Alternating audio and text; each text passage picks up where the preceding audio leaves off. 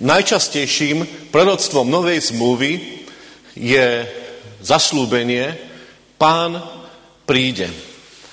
A druhým najčastejším zaslúbením, proroctvom novej zmluvy je bude posledný súd. A preto je to aj veľmi dôležitá téma a myslím, že aj veľmi rozmanitým spôsobom k nej pristupujeme.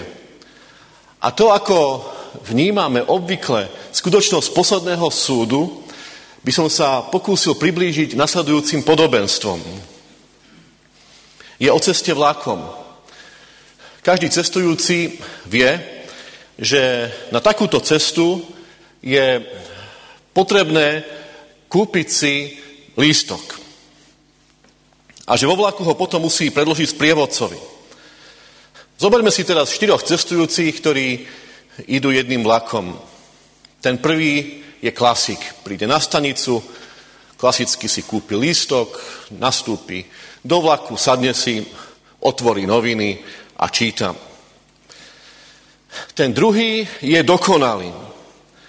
Veľmi starostlivo si nájde všetky inštrukcie na internete, rezervuje si lístok online, potom si ho vyzdvihne na stanici, pre istotu si kúpi aj miestenku, Pozorne si uloží lístok do náprsného vrecka, aby ho nestratil, sadne si do kupe, tvári sa, že spí, ale v duchu sa neustále zaoberá, je to naozaj správny lístok, sedím na správnom mieste, je tam dobrý dátum, keď príde sprievodca, naozaj bude všetko v poriadku. Ten tretí cestujúci je študent. Keďže má vlak zadarmo, jednoducho príde do vlaku, vyhodí ruksak, na policu, sadne si, nasadí sluchátka, vyťahne telefón, nohy vyloží na sedačku pred seba a tvári sa, že nič okolo neho neexistuje. No a ten štvrtý je slušný. Nastúpil s tým, že lístok si on nekúpi, pretože on je slušný človek a pokiaľ je taký aj sprievodca, tak iste uzná, že aj keď lístok nemá, takže žije slušným spôsobom života a že to nakoniec aj tento sprievodca pochopiť musí. No a príde tá chvíľa, kedy vchádza do kúpečka sprievodca, dobrý deň, vaše cestovné lístky, prosím. Klasik vykúkne spoza novín, podá lístok, poďakuje a znova sa začíta. Dokonalý s potenou rukou vyťahne lístok, na štvrtý pokus konečne zo správneho vrecka a ukludní sa až potom, čo zistí, že všetko je v najlepšom poriadku a vtedy sa mu uvoľní aj zovretý žalúdok a z tašky vyťahne žemu so salámov a oddá sa príjemnejším záležitostiam. Študent má síce vlak zadarmo, ale ako si pozabudol, že aj tak musí mať lístok, lebo taký je predpis železníc. Navela si ho musel s malým príplatkom kúpiť od sprievodcu. No a slušný vysvetľuje, že on si lístok nekúpil, lebo že on je slušný a sporiadaný človek, poctivo platí dane, nikoho nezabil a keď študent môže mať zadarmo, prečo by nemohol mať aj on? Nič nepomáha, zrušená argumentácia so sprievodcom a keď si odmietne kúpiť lístok s príplatkom od sprievodcu, ten ho jednoducho na najbližšej stanici z vlaku vysadí. Aká je pointa tohoto podobenstva? Vlak je naša cesta životom, kde posledná stanica je väčší život. No a cestujúci, to sme my. Sprievodca je pán Ježiš, ktorý si od nás vyžiada počet z toho, ako sme žili. No a ten lístok, ktorý mu musíme predložiť, je naša viera. No a teraz poďme k tomu, ako sa zachovali jednotliví cestujúci. Klasik je človek živej a úprimnej viery. Viery, ktorá je založená na vzťahu s Pánom Ježišom Kristom, na jeho slove, na prakticky žitom kresťanstve, taký človek vie, že príde k takémuto stretnutiu s pánom na súde a zároveň vie, že ozajstná víra je tá, ktorá spolieha na Božiu milosť, na jeho odpustenie, že sa nemusí súdu báť, že to nebude súd na odsúdenie, ale na záchranu. Spolieha sa na slovo, Spravodlivý bude žiť z viery. Alebo možno presnejšie preložené znenie tohoto verša, spravodlivý viery bude žiť. Keď prijal vieru, keď ňou žije, keď sa mohol preukázať nie tým, čo všetko spravil, ako si zaslúžil, ale tým, že sa spolahol na Božie slovo, na Božiu milosť, tak môže v tom vlaku sedieť a čakať, že príde do svojho cieľa. Pán dokonalý, ten vystresovaný, predstavuje zákonického kresťana. Všetko to, čo žijem ako kresťan, musí byť tip-top. Aby som žil slušne, pobožne, aby som bol vždy milý, usmievavý, aby som žil čo najdôkladnejšie podľa Božího slova, proste bezchybný kresťan, ktorý si zakladá na tom, aký je. Ale Božie slovo nám hovorí, najmä v liste rímským, nežite podľa zákona, nie vaše skutky, nie to, čo všetko robíte pre Boha a jeho kráľovstvo, ale predovšetkým viera v Pána Ježiša Krista a jeho milosť vás oslobodzuje od takéhoto zákonického prístupu. On lístok síce má. On splnil všetky predpisy a pravidla. Ale obral sa o radosť a pokoj pri tej ceste. Strávi ju v strese, či je všetko v poriadku. Či keď príde z prievodca a vyžiada si lístok, to naozaj bude fungovať. Ale Ježiš nás ubezpečil, áno, bude to fungovať, lebo preto, aby ste vy mohli dojsť do tej cieľovej stanice, som ja zomrel a bol skriesený, aby ste mali istotu, že to tak bude. No a študenta by som nazval takým, takým slniečkárským kresťanom. Však je tu Božia milosť, Pán Boh mi aj tak odpustí, je to jeho remeslo, na čo teda ešte súd, tak či tak pôjdem do neba, nech som aký som. A takýto človek, ktorý bere na ľahko Božiu milosť, sa často za cenu nepríjemných alebo ťažkých skúseností, ako je tá pokuta, ako nakoniec to, že musí zaplatiť, sa naučil že skutočnosť Božího súdu treba brať veľmi vážne. Že ju nemôže žiadnym spôsobom zľahčovať. No a slušný človek, ten posledný typu, ja si žijem svoj slušný a poctivý život, nikoho som nezabil, nekradnem, príkladne sa starám o rodinu a tak ďalej. Na čo mi teda je ešte lístok? Dostáva jednoznačnú odpoveď, bez viery sa to nedá. Bez viery sa do cieľa nedostaneš. To je základné pravidlo. Spravodlivý viery bude žiť.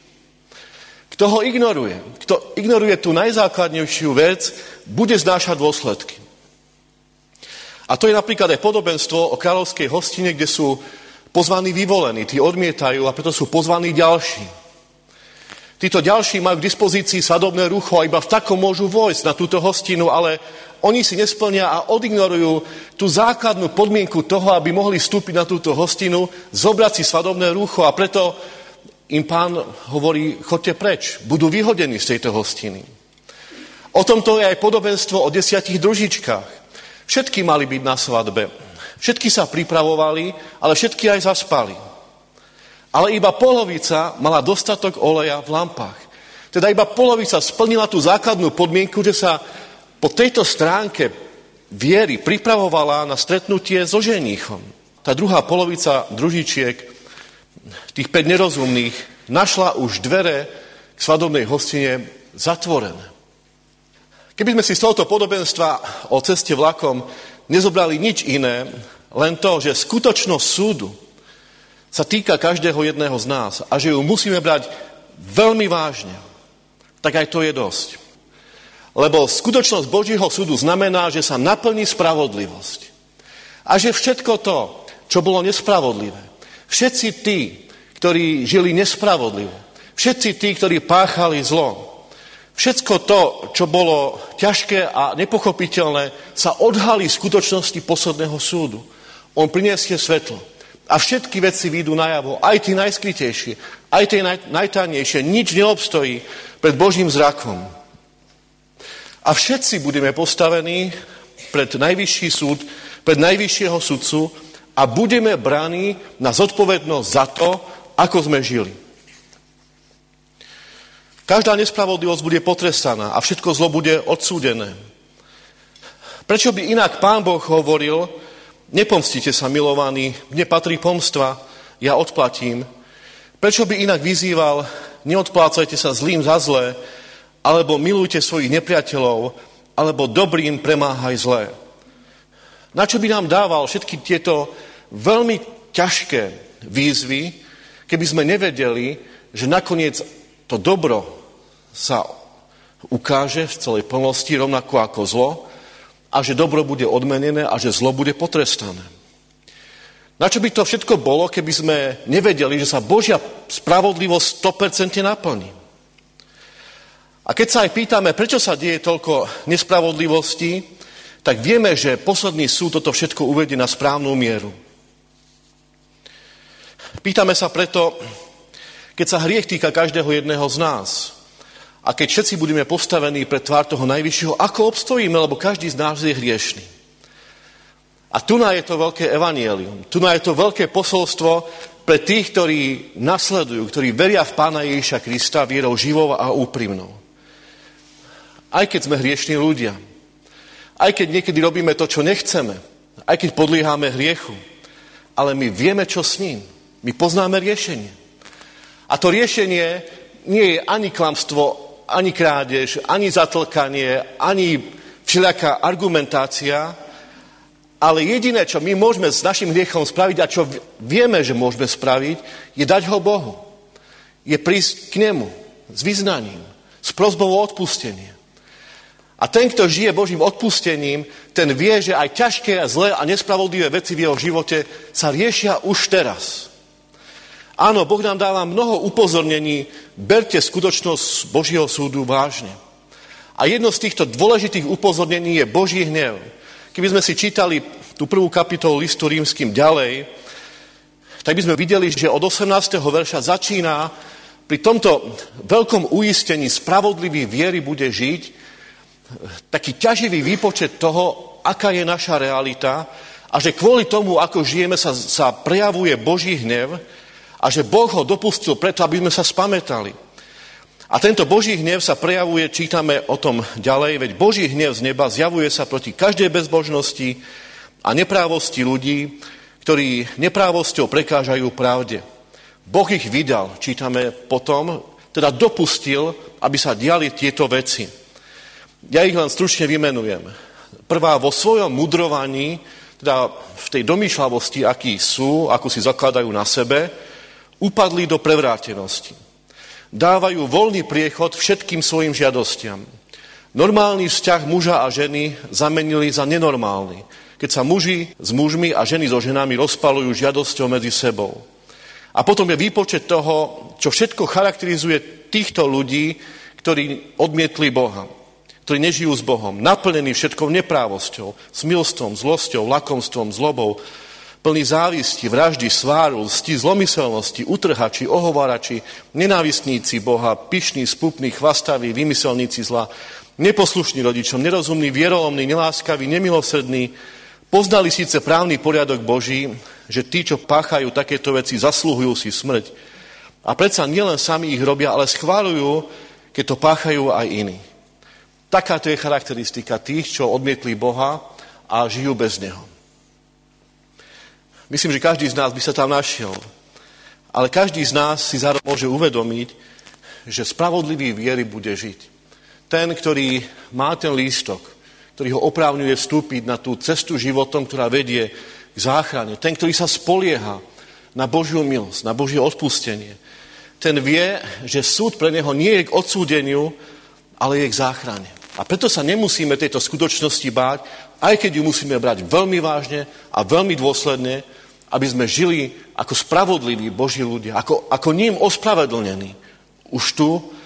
A takíto ľudia potom majú aj to veľké zaslúbenie v 5. kapitole Evangelia podľa Jána. Veru, veru, hovorím vám, kto počúva moje slovo a verí tomu, ktorý ma poslal, má väčší život a nejde na súd, ale prešiel zo smrti do života.